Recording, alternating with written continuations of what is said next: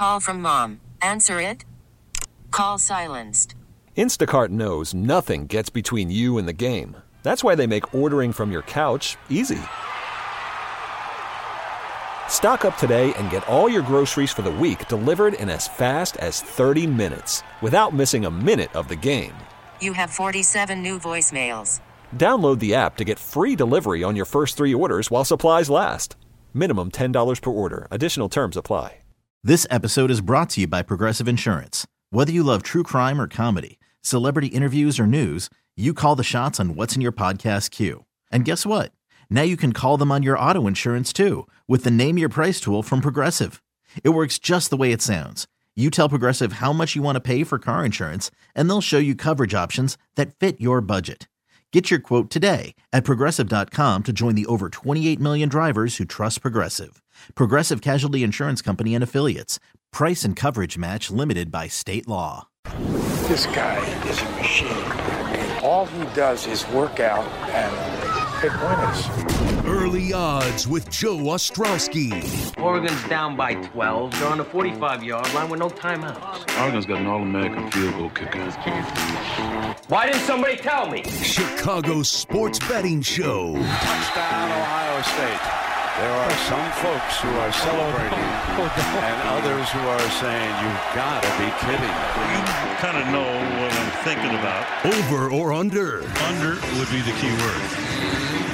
Hello? Bet with an edge. He'd find out the kind of inside stuff nobody else knew, and that's what he'd put his money on. He even figured out the different bounce you got off the different kinds of wood they used on college basketball courts, you know? Early odds with Joe Ostrowski. And a friend of mine is very smart said, I've been very lucky with gambling. I've never won. Saturday mornings on 670 The Score and the radio.com app. Broadcasting live from the Score Hyundai Studios, presented by your local Hyundai dealers. Early odds with Joe Ostrowski, Fridays through March. It's a beautiful thing, ain't it? And day one of the NCAA tournament, only about halfway done. Half of day one. So good. Might have a problem, though. Just between uh, me and you. Might have a problem. Things are out of control. Running a survivor pool that got much bigger than I ever expected brackets because you just have to. You have to do the brackets. Squares, ATS last man standing pools, and not one of each. Many, many, and it's so much fun.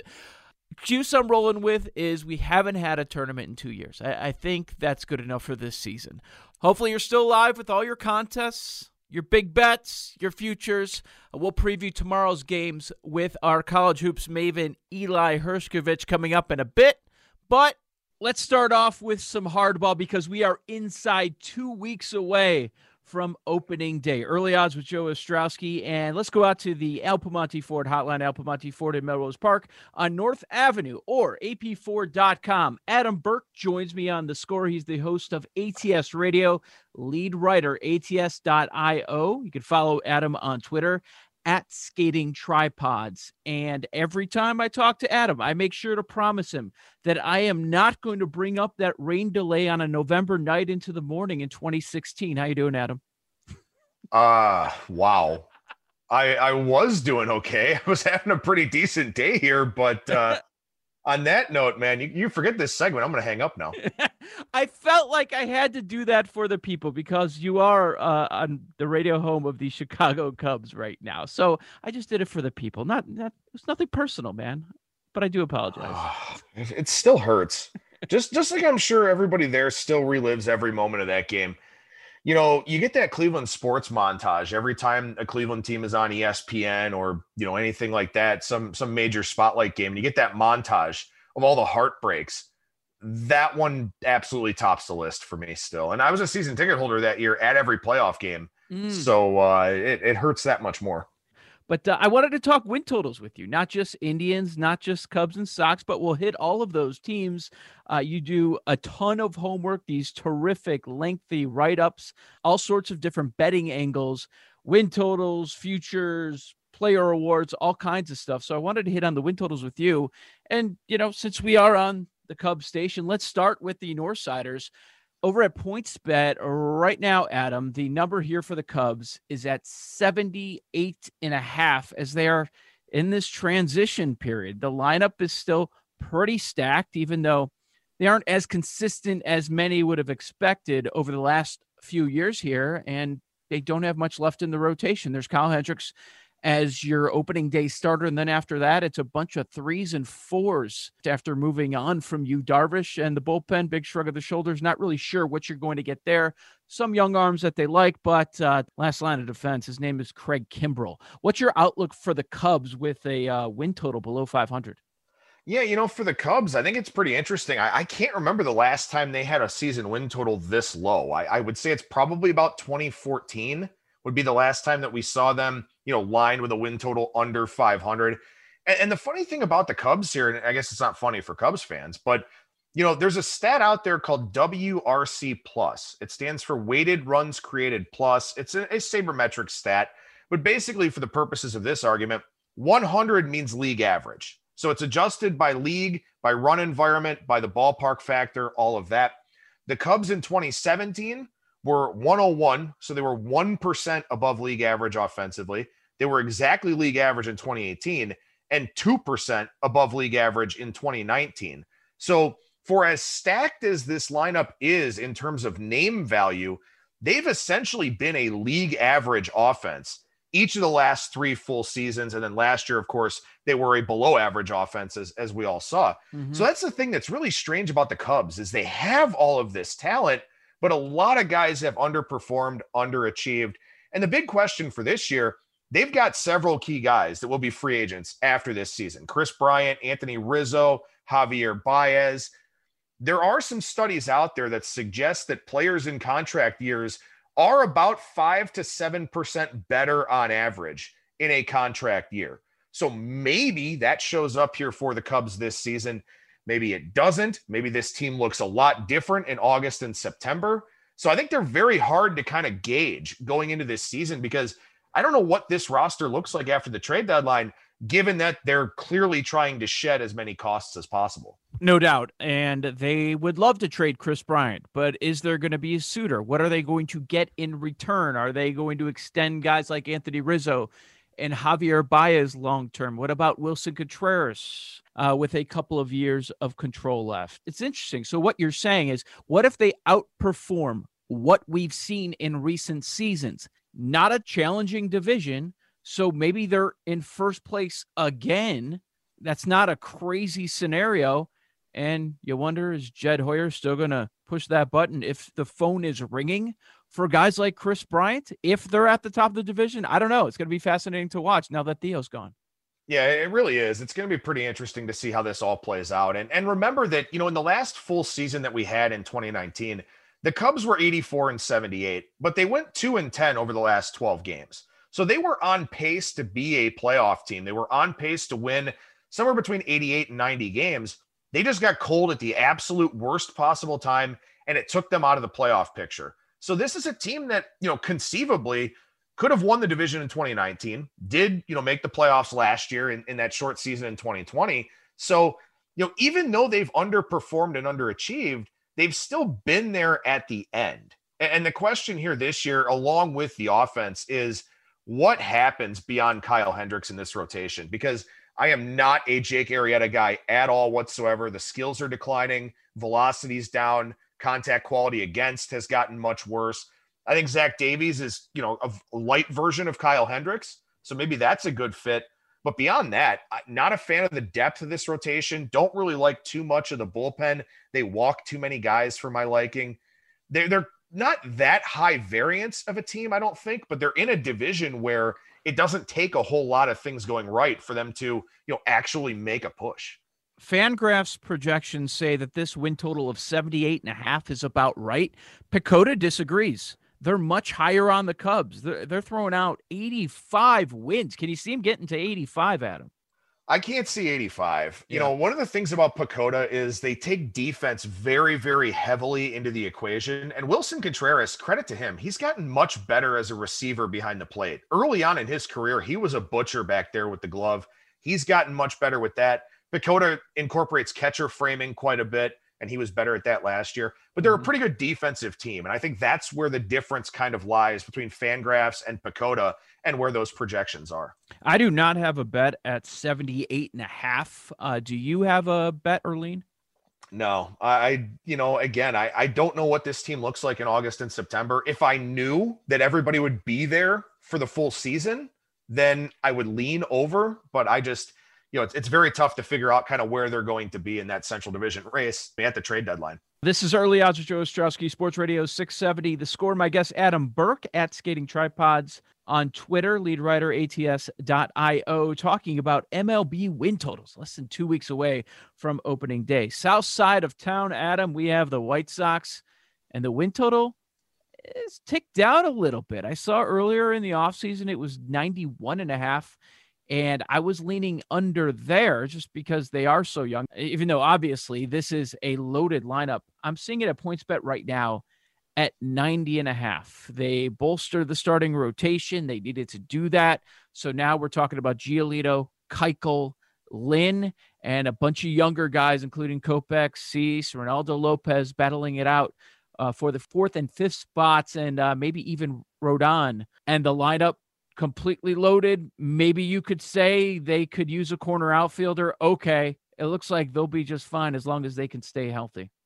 Yeah, I think staying healthy is a big deal here because the top of the market for this team, the the ceiling for this team is very very high. I mean, if everybody stays healthy, guys develop a little bit more, cut down on some of the strikeout rates, stuff like that.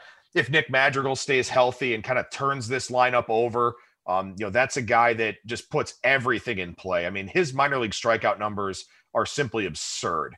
This is a team that has no weaknesses offensively if they stay healthy, because depth is an issue with this team. They don't have a great bench. Uh, Andrew Vaughn's probably going to make the opening day roster, I would think. If not, he'll be up very shortly thereafter. But beyond him, they don't have a whole lot of help coming from below. So they do have to stay healthy here because I do think this is a pretty depth shy team. But I mean, offensively, one through nine, I, it, it's hard to find anybody better, especially if Vaughn is the guy who slots in that DH role. Bullpen's tough to predict. It looks strong. Liam Hendriks is your closer. Aaron Bummer, Garrett Crochet. And you're right, the depth in the lineup is a bit of an issue. Uh, guys like Eloy Jimenez have had trouble staying healthy, uh, but they have the resources to add if need be. So that that's the other part.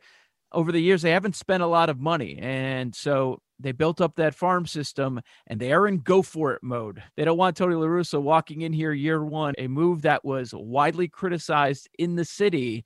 Uh, he just has a short roster in a few spots. They're not going to put him in that position. Well, and I think something that's kind of fascinating about the White Sox, and, and maybe this is part of the reason why that win total has gone down, as you mentioned.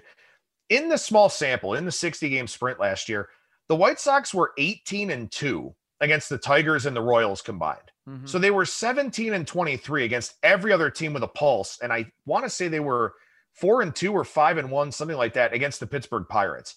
So they absolutely beat up on inferior teams. And to be fair, you have to do that, particularly in this division. It's something the, that my Indians have done for a long time, and it's really helped them, you know, win division titles, and then they go to the playoffs and play a real team, and you know, we kind of see what happens there. But that's one concern I do have about the White Sox is that they absolutely hammered the really, really bad teams in their division last year. And I do think both the Royals and the Tigers will be a little bit better for this season. The second thing is, I love the hire of Ethan Katz, the new pitching coach. He was Lucas Giolito's high school pitching coach at Harvard Westlake High School. Uh, he also was a pitching coach for Max Fried and Jack Flaherty. Then he makes his way to the major leagues. He was an assistant pitching coach with the Giants last year. And the Giants are doing a lot of really advanced things with their pitchers. They're increasing their spin rates, increasing their velocity, really maximizing the production of that unit. So I think that Katz can do that with this White Sox pitching staff, where we've already seen what he's done working in private with Giolito, increasing his velocity, all of that. I think he can do a lot of the same things with this bullpen and with these depth guys. The question that I have is how do all of these dynamics work with Tony La Russa? You've got a pitching coach who's pretty much half his age. You've got a young, brash, aggressive, flashy, showy kind of lineup. A, a lot of swagger, and deservedly so. Does La Russa, you know, just kind of let these guys be who they are? Does he try to micromanage them and their personalities? I don't know how the clubhouse dynamics come together here. I know there's a ton of talent on this roster. I just don't Mm-hmm. know, you know, how comfortable everybody is in their own skin as this season goes along. And I don't know how long it'll take us to find that out. But the La Russa hire, and they had it out too. You know, it was a widely unpopular hire. They had it out. They didn't take it. And I'm I'm not sure how that all plays out. Adam, I've been saying all offseason that they should be able to sleepwalk to 90 wins. And at 91 and a half, it's like, okay, I would lean under 90 and a half. I'm not betting the under with this roster. The, the thing about it for me is when I sort of put together my thoughts in terms of the season win totals, I'm looking at a team's ceiling and a team's floor. And then I'm looking at if I think the line is closer to the floor or closer to the ceiling. For this White Sox team, on talent alone, they have, you know, a, a mid to upper 90s ceiling. And I think the mm-hmm. floor is very high too because of how good the offense is.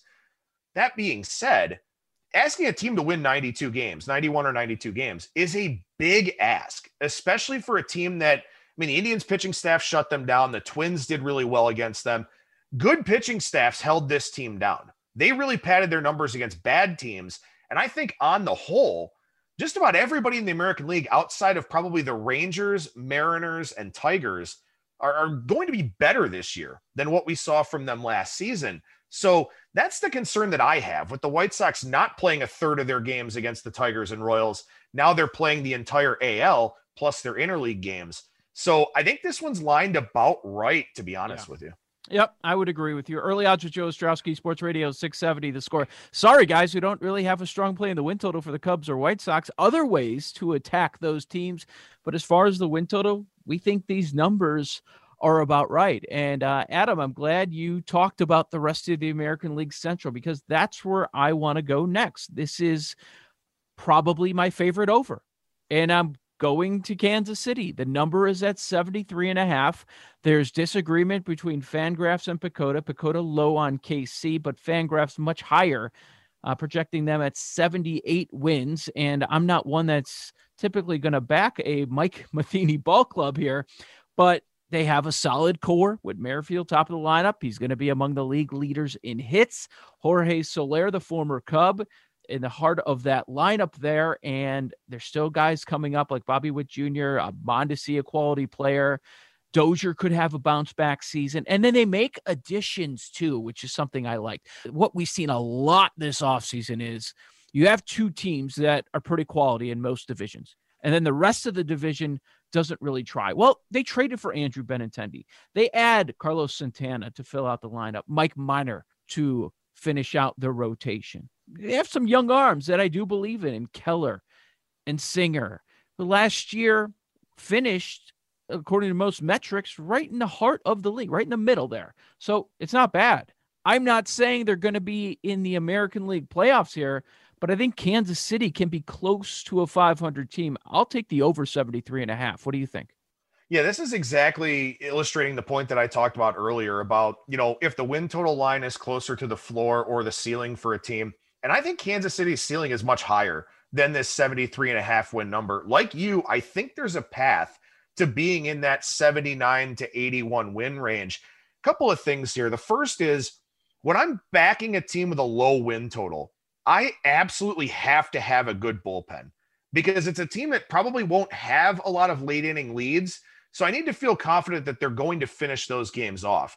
And the Royals have an excellent bullpen, a lot of high strikeout rate guys out there. They've done some very smart things in terms of the way that they've acquired and developed their bullpen arms. So I really like that.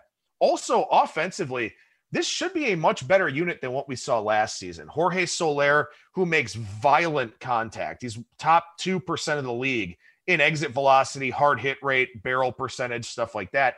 Last year, he struck out a lot more. And I don't really see anything in his profile that would suggest that's the case again. Whit Merrifield was a tale of two halves. Uh, Adalberto Mondesi is a guy that I think is a much better player than what we've seen so far. Santana, low batting average guy, but he walks a lot, good defensive player. One of the big things for the Royals here is that Alex Gordon was god awful last year. And they've now replaced him with Andrew Benintendi. So I always look for things like that upgrades in the aggregate where you take a really below average player and upgrade him with somebody who's league average or better than that. And the Royals are doing that at a couple of different positions here. They're a very good defensive team. I think it's a team with a higher ceiling than people realize, and it is one of my favorite overs. Early odds with Joe Ostrowski, Sports Radio 670. The score. My guest, Adam Burke, host of ATS Radio.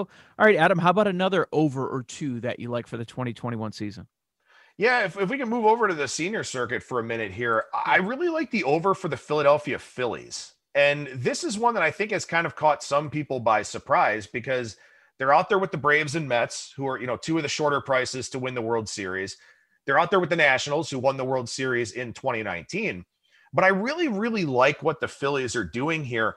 And one of the biggest problems for the Phillies last year, their bullpen was beyond awful. I mean, it was easily the worst in baseball. It cost them at least three or four games towards their overall record. So, what do they do? They go sign Archie Bradley. They go trade for Jose Alvarado. They signed Brandon Kintzler and Tony Watson to non roster invites, but those are two guys that are absolutely going to make this bullpen here. They had a top 10 offense last year. They had a top five starting rotation, due in large part to Aaron Nola, who was off the charts good. But Zack Wheeler is good. Zach Eflin is an above average guy. And the win total is in the 81, 81 and a half range. So I don't need miracles. I just need a team that wins more games than it loses. And I think the Phillies are very much poised to be that team. And they're kind of an afterthought because they didn't go trade for Francisco Lindor. They haven't won, I think, three straight divisions like the Braves have. They don't have that recent World Series like the Nationals. And a lot of these offseason futures markets are based on perception. They're based on the splashy headlines that teams made in the offseason. The Phillies didn't really make any, but they clearly upgraded the worst part of their team. And I think that gives them a little bit of helium, especially when you consider that their season win total was pretty much in the same spot last year. And I would easily argue that this team is much better than what last year's team looked like in February and March before the season was canceled. Do you agree that the NL East is your deepest division in baseball? Yes. And yeah. and the, the thing about it too, the Marlins aren't even a walkover. I mean, their starting nope. rotation is very, very good. I just don't think that they're going to hit with all the teams that they'll play regularly. Took out the Cubs in the playoffs, if you want to count that. if you want to count that. Early odds of Joe Ostrowski, 670 the score. Okay, let's look at some win totals going under. This is tough to say, and you might disagree. And I'm going to go to the division we were just discussing. And this is part of the reason that I went with the Braves under 91 and a half. Braves under 91 and a half because it is the strongest division in the game. Uh, three consecutive division titles for Atlanta. Listen, one, first, second, third, yeah, every offensive category. It's probably going to happen again. I just think 91 and a half is a little bit too much because I don't completely buy into the depth of that rotation. After you get past Fried, we'll see if Morton still has it. Soroka and Anderson and Smiley with his 26 starts over the last four years great team. They can mash with the best of them. They will be in the playoffs. I just have 91 and a half a little bit too high. What do you think, Adam? It is a high number, and, and that's a big thing too with these season win totals in the 90s. You don't get much margin for error. And you know, you've got Soroka coming back from the Achilles injury, and that's not something easy to come back from. I do really love the top part of this rotation, though. I think Charlie Morton does bounce back. I love Ian Anderson. I think Ian Anderson is maybe a dark horse Cy Young kind of guy if you can find some long shot odds for him. And Max Fried is legit too. Mm. The thing for me is they're so good offensively and they've got such a good bullpen that they've got a high floor. To me, in terms of a team I would look at from an under standpoint from that same division, would actually end up being well, really there's two of them. I think the Nationals kind of bottom out a little bit. But if I had a head to head prop between the Braves and the Mets, I would take the Braves to win more games than the Mets. The, the Mets mm-hmm. are a team to me where, look, offensively, they could be outstanding. They also have a lot of guys that have had injury concerns in the past. Conforto's missed plenty of time. Brandon Nimmo's missed plenty of time. Jeff McNeil, uh, you know, he's a guy that's missed a lot of time over the course of his career. And on the pitching side, Carlos Carrasco's already hurt. That's a problem for them. Seth Lugo is a huge piece of this bullpen. He's going to miss probably six to eight weeks after having surgery, I think for a bone spur in his elbow. That's a really big swing piece that they're missing. This is just narrative based. I'm, I'm usually a very analytical, you know, quantitative kind of guy. Yeah. Something always goes wrong for the Mets. It, it just always something. They're I know. I'm gonna say they're cursed, but they just they never really live up to expectation. Last year, great offense with the bases empty, awful offense with men on base, especially with men in scoring position. Pitching staff, great with nobody on base, terrible with men in scoring position. So there's just always something about the Mets that holds them back. So I guess if if you and I had a side bet here, Braves versus Mets, uh, I think the Braves do win more games than the Mets, and, and both season win totals, you know, pretty similar at that. Where are the losses going in the division? They've got to go somewhere. I think the Nationals are one. I, Yeah. I do really think the Nationals bottom out. Max Scherzer's looked better in spring training than he did at the tail end of last year from a velocity standpoint and all of that. But I'm not buying Patrick Corbin. I'm not buying Stephen Strasburg. Trea Turner's going to regress. Juan Soto could very well win the MVP. He could go all Mike Trout and win the MVP on a bad team. But I, I think that's a team that really bottoms out this year. Adam, give me one of your favorite unders. One of my favorite unders here, actually, the Oakland Athletics, and and this one surprises me because I love teams that are well versed in the metrics, and Oakland, obviously, that I mean they've had to be. They were the subject of Moneyball by Michael Lewis, and of course the movie by the same name. But I just look at this Oakland team, and they're kind of on borrowed time to me. You know, the platoon advantage is dying in Major League Baseball with the way that pitchers are attacking hitters, so that kind of hurts them. Uh, they've got some guys that do have some platoon splits that may struggle a little bit. The bullpen's just not nearly as strong as it's been in the past. The starting rotation is littered with guys that have major injury concerns. And I also think that, you know, the Angels are a little bit better of a team. I still like Houston out there in the West.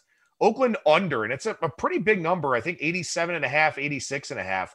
Uh, Oakland under is one that that I already have played and probably my favorite of the unders for this year. Adam, next week I'm going to cover my favorite futures and awards for the upcoming season. But as long as I have you, is there any that you want to share with the early odds audience? Well, this one will thrill Cubs fans, but I like the Milwaukee Brewers to win the World Series at about I think I've seen 55 to 1 out there. And before everyone goes crazy and, and turns the dial and shuts this off, it's not because I think the Brewers win the World Series. The Brewers would not beat the Padres or the Dodgers, probably not the Braves or the Mets, anything like that.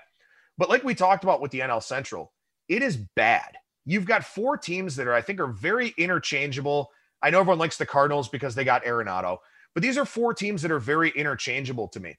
If Milwaukee wins this division and I get a playoff team at, you know, 50 or 55 to 1 to win the World Series, I can hedge immediately. I can guarantee myself profit, bet against them in the division series, which they'll probably lose and they will be an underdog.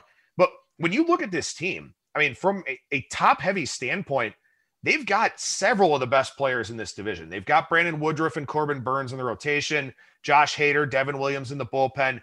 Christian Yelich is obviously an elite level player. Keston Hiura, I think, still will hit.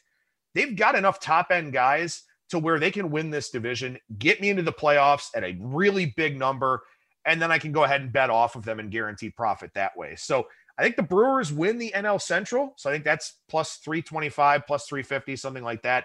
And then also a World Series piece simply because I think they get me into the playoffs where I can guarantee and lock up some profit that way.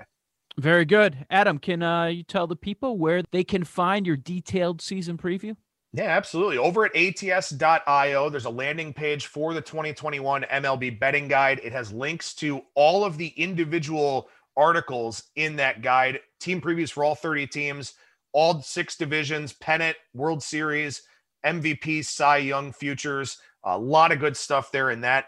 Or on my Twitter at Skating Tripods, I have a pinned tweet at the top with a link to that landing page, but also a link to the PDF of this year's guide from my Google Drive. So you can download that, print it on the office printer, save yourself on the ink, you know, all that kind of thing. But uh, yeah, you can check that out, ats.io, and then also on my Twitter page at Skating Tripods. Perfect. It is uh, worth your time. I highly recommend it. Win totals, futures, awards, all the stuff that you're into, whichever league you're paying attention to. I mean, you need some time if you want to read the entire thing, but uh, you will definitely learn a few things. Adam Burke at Skating Tripods on Twitter, host of ATS Radio. Adam, thank you so much for your time. Let's uh, do this again once we get into the season a little bit.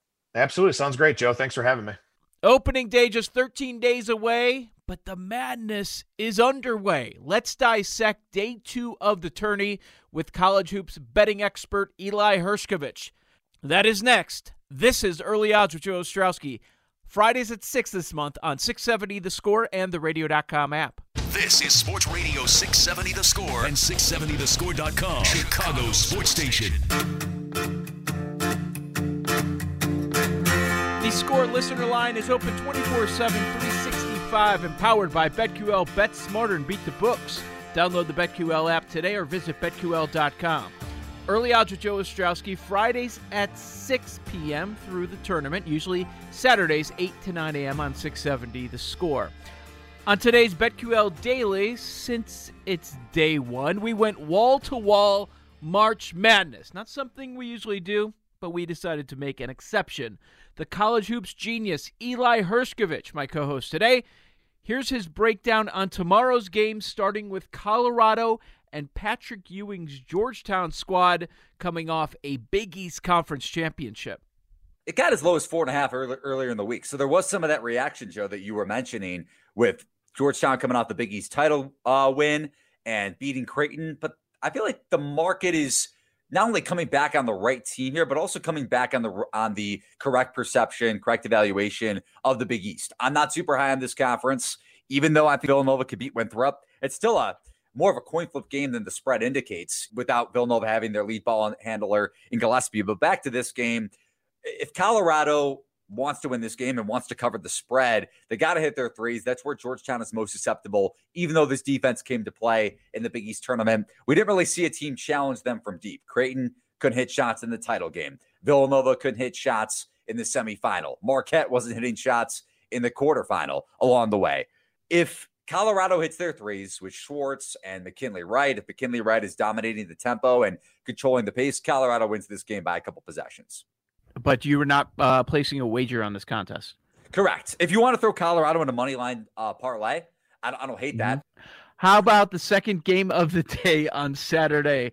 Florida State, the four, going up against UNC Greensboro, double digit favorites. Florida State, the line is 10, uh, biggest team in the nation. What do you think? Yeah, and it's a great point because while UNC Greensboro, UNCG could turn Florida State over, we saw it in the ACC tournament title game. Florida State had 25 turnovers. What are you, what are you laughing at? Tech Team. What, what, what, are you laughing at? I don't think I'm laughing at anything. Okay, I I thought you were. Laughing. I was smiling. This is the best time of the year. I was smiling. okay. Yeah, I don't. I don't think I was laughing. I, I hope not. Okay. Um, I, I, it's funny that you thought that, but uh, yeah, Greensboro should be able to turn Florida State over, but it doesn't take away from the fact that Florida State should be able to dominate this team physically up front. UNCG's interior defense hasn't been bad, but they're susceptible to the three. And while Florida State's shooting at an unconscious clip still, and they were in conference play over forty percent 39% on the season. Maybe that comes down to the tournament. This is actually an, an intriguing factor is how a teams adjust to the shooting backdrop. And maybe you bet teams live if they struggle early. UCLA, a perfect example of that last night against Michigan State, right? A Big Ten team in MSU that knows Mackey Arena, and they came out hot from three. Rocket Watts had a big first half. So did Joey Hauser. UCLA got comfortable, adjusted in the second half. They started knocking down shots if for some reason UNCG is up at the break and Florida State hasn't adjusted to Mackey, it's it's not like Greensboro knows this arena like Michigan State. It's not like they're a Big Ten team. I'm just making the point that for all these teams, it might take a half to adjust. Florida State's athleticism and three point shooting should surface in the second half if it doesn't in the first half. Okay, let's keep moving on Saturday. Uh, Kansas also a double digit favorite. They're favored by 10 and a half against Eastern Washington. A lot of questions all week just about COVID concerns. Any info that we've learned over the last uh, day or so? Yes, Jalen Wilson, Kansas's wing is going to be out for this game with COVID. I think it's got to be for the first two games, but it doesn't take away from the fact that Kansas has a size advantage against Eastern Washington, and David McCormack should have a monster game.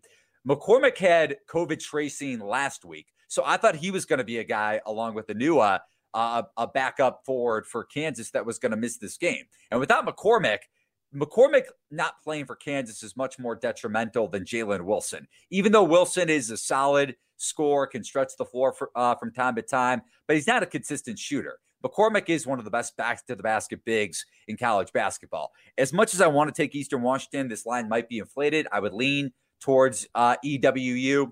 McCormack uh, being in the game and, and playing, uh, assuming he doesn't get in foul trouble, and, and Kansas has to go small. They haven't played uh, poorly with that small ball lineup this year, especially with some of those guards off the bench.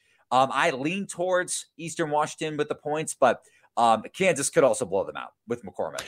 Great matchup in the East region with the 8 9 game. Um, the winner will probably be taking on Michigan in round number two, but we've got LSU 29th in KenPom and St. Bonaventure 24th in KenPom. And the line suggests that this is tight. They've got the Tigers out of the SEC as one and a half point favorites. This is going to be a fascinating matchup because LSU has one of the most explosive offenses in college basketball. We saw that in the SEC title game going up against Alabama. St. Bonaventure's defense can be had from three, even though they're an elite defense, top 20 adjusted defensive efficiency. That's coming from, again, uh, from a metric standpoint, possession by possession basis over the course of 100 possessions in a given game.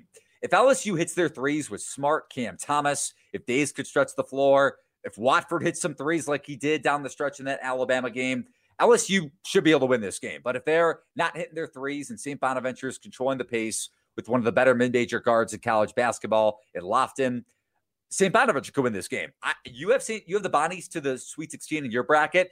Yep. I, I can't disagree with that pick because if the Bonnies move on, I have LSU in my bracket. If, if LSU moves on, Michigan beats LSU. If the Bonnies move on, I will be taking St. Bonaventure against the spread against Michigan. So I'm with you there. And they're, they're live to win a, a, round of 32 game against the Wolverines. They're live to win this game. But if LSU's hitting threes, I think, I think the Tigers come out of this game with a victory. And, and so the, win- the winner of this game plays Michigan, and that's the next game of the day on Saturday, 3 o'clock Eastern, 2 o'clock Central. Number one, Michigan going up against Texas Southern. The line is 25 and a half over at PointsBet. The big question Okay, can Michigan go long enough? Can they stay alive long enough for Isaiah Livers to make his return with the outside shooting? Last two years, Michigan, when Livers is out there 33 and 9, when he is not on the court, they are 6 and 7. Yep. He said earlier in the week that he'd be shocked if he came back. Then again, if Michigan makes it to the Final Four, if they make it to the title game, they're not making it to the title game, but let's just say for the purposes of the conversation, right. then Livers maybe he comes back. Maybe he plays 10 minutes a game, 15 minutes a game with that stress fracture in his right foot. But you would assume he doesn't. This is kind of a tough matchup for Michigan just in terms of the spread. They're favored by 25 and a half. Texas Southern could turn you over. We saw that yesterday against Mount St. Mary's. I, I kind of like Texas Southern to cover this line. I might take it tomorrow. That's a lean for me right now. Not an official play, like Ross Tucker likes to say. So I lean towards Texas Southern uh, because of their ability to turn Michigan over. And the Wolverines do have their fair share of turnover issues. The moment the bracket was revealed on Selection Sunday, since S. Davis started talking about it, it, it the chatter has not stopped about a potential 5 12 upset in the West. It's UC Santa Barbara going up against Creighton. It feels like much of the public is on Santa Barbara. Uh, we've been talking to bookmakers throughout the week, and they're like, yeah, they're backing up that opinion with their wallet. People are betting on UC Santa Barbara. However, when you take a look at this point spread, Eli, I don't know if it's just late money coming in on the favorite or what it is, but earlier in the week it was six and a half, and as we said, it's seven and a half. Right and seven other books too. So it's it's been fluctuating from that six and a half number, open at around nine and a half. So money immediately came in.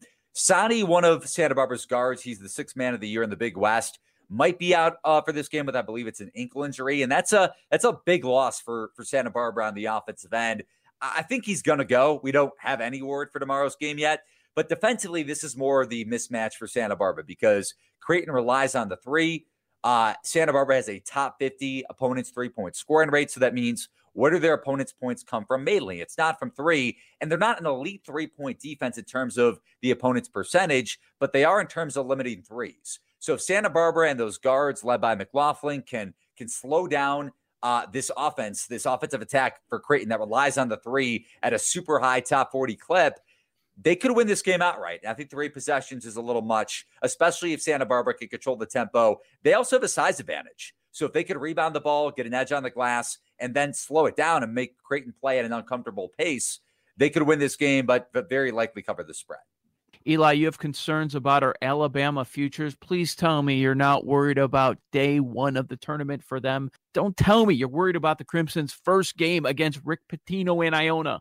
I would love to see Rick Pitino pull this off. As much as I I loved my Tide, it would be an incredible upset. But they don't have the three before he goes to DePaul.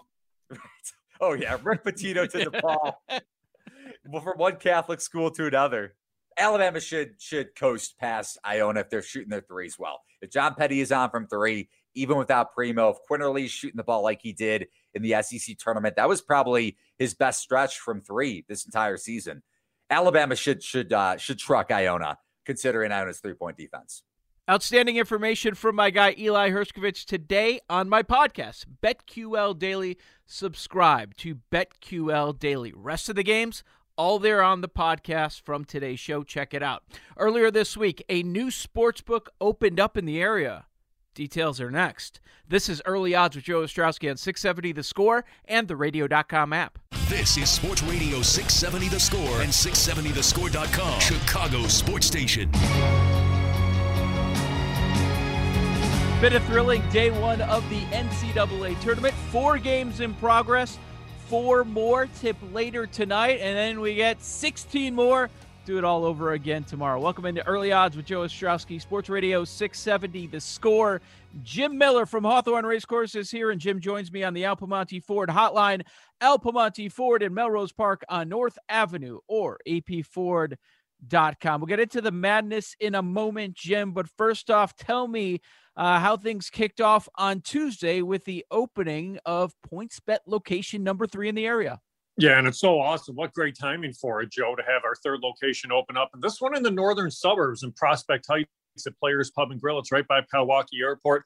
But this way, you're starting to cover a little bit more of the region. And at this time of year, people want to be able to bet on the tournament. They want to get out a little bit too, and they're able to do so. So now the third retail location for PointsBet open in Chicagoland area. We have Hawthorne Racecourse Crestwood OTB and Prospect Heights. Over 100 HD TVs at Prospect Heights. It's a nice spread out area too. So for those that want to check in, they can do so this weekend. Excellent. And down the road, there will be a fourth location yep. that has not been confirmed yet, but there will be a fourth one somewhere in the area. And we will keep you updated uh, just like we do every single week here on Early Odds with Jim Miller dropping by. Jim, I know you're you're like me. You're, you're antsy for this tournament. We didn't get it for oh. two years. You filled up brackets. You're in my survivor pool. You're probably doing squares and last man standings. Uh, what's really got you excited? You know what? Here's the cool thing about it. With, with now having legalized sports gambling here in the state of Illinois, there's so many different options out there. Where I was finding value, Joe, was betting on teams to make the Elite Eight or to make the Final Four, or betting on teams not to make it. So there were two teams that I was looking at, Joe, and two teams I followed. First off, Texas closed the year so, so strong. And because of that, you could get pretty good odds on them to make the Sweet 16, to make the Elite Eight, to make the Final Four. I have them going to the title game. So I'm betting them all the way through and getting good odds along the way. But where I found great odds, I am anti Gonzaga. Gonzaga had like the 86 rated strength of schedule on the year. I bet them not to make the Sweet 16. I got nine to one on that. So it's it's so awesome to have so many opportunities out there to follow teams throughout the course of the brackets. Of course, I have to follow my survivor picks too. But man, this is the best time of year. We always preach about getting the best of the number, and it was amazing. The other morning on BetQL Daily, we were talking about the numbers posted on PointsBet and some of those double-digit dogs that people have been pumping up. There's like four or five of them this year, but you yep. can bet on one of those big dogs just win two games, get to the Sweet 16. Earlier this week, Ohio was 15 to 1. While I was on the air talking about it, it was cut in less than half down to 7 8 to 1.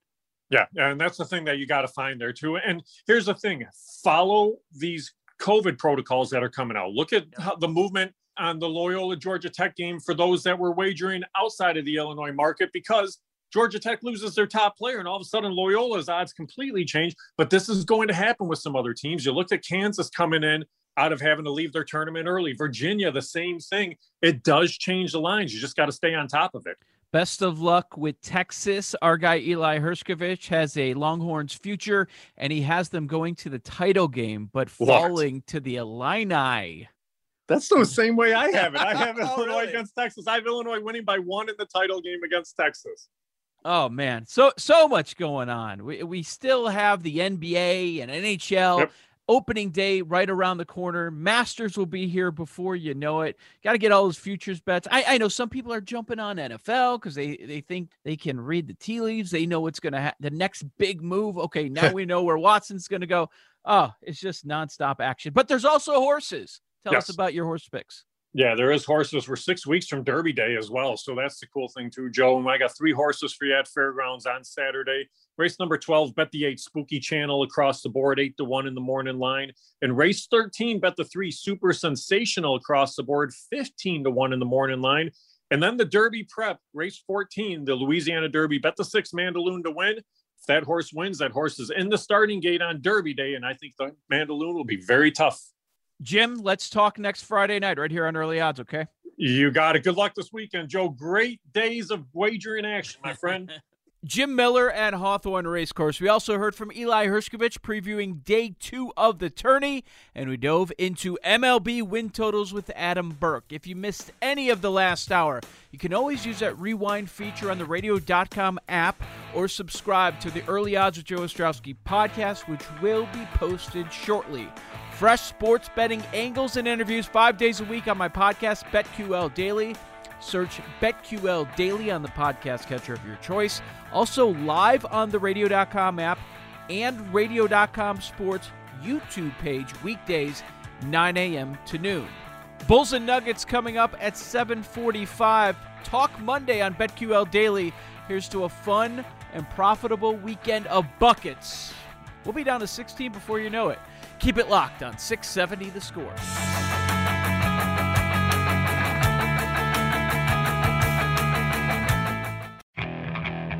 Okay, picture this. It's Friday afternoon when a thought hits you. I can waste another weekend doing the same old whatever, or I can conquer it. I can hop into my all new Hyundai Santa Fe and hit the road. Any road. The steeper, the better because my all new Santa Fe is available with HTRAC all wheel drive so I can hit the trail without a worry in the world. Heck, with three rows and best in class rear cargo space, I can pack the whole family in with all our gear. We've got available dual wireless charging for our phones so we'll never lose touch with civilization and we won't lose touch with the primordial power of Mother Earth. So which is it? Waste the weekend or do something a little more epic? And conquer it in the all-new Hyundai Santa Fe. Visit HyundaiUSA.com or call 562 for more details. Hyundai, there's joy in every journey. This episode is brought to you by Progressive Insurance. Whether you love true crime or comedy, celebrity interviews or news, you call the shots on what's in your podcast queue. And guess what? Now you can call them on your auto insurance too with the Name Your Price tool from Progressive. It works just the way it sounds you tell Progressive how much you want to pay for car insurance, and they'll show you coverage options that fit your budget. Get your quote today at progressive.com to join the over 28 million drivers who trust Progressive. Progressive Casualty Insurance Company and Affiliates. Price and coverage match limited by state law.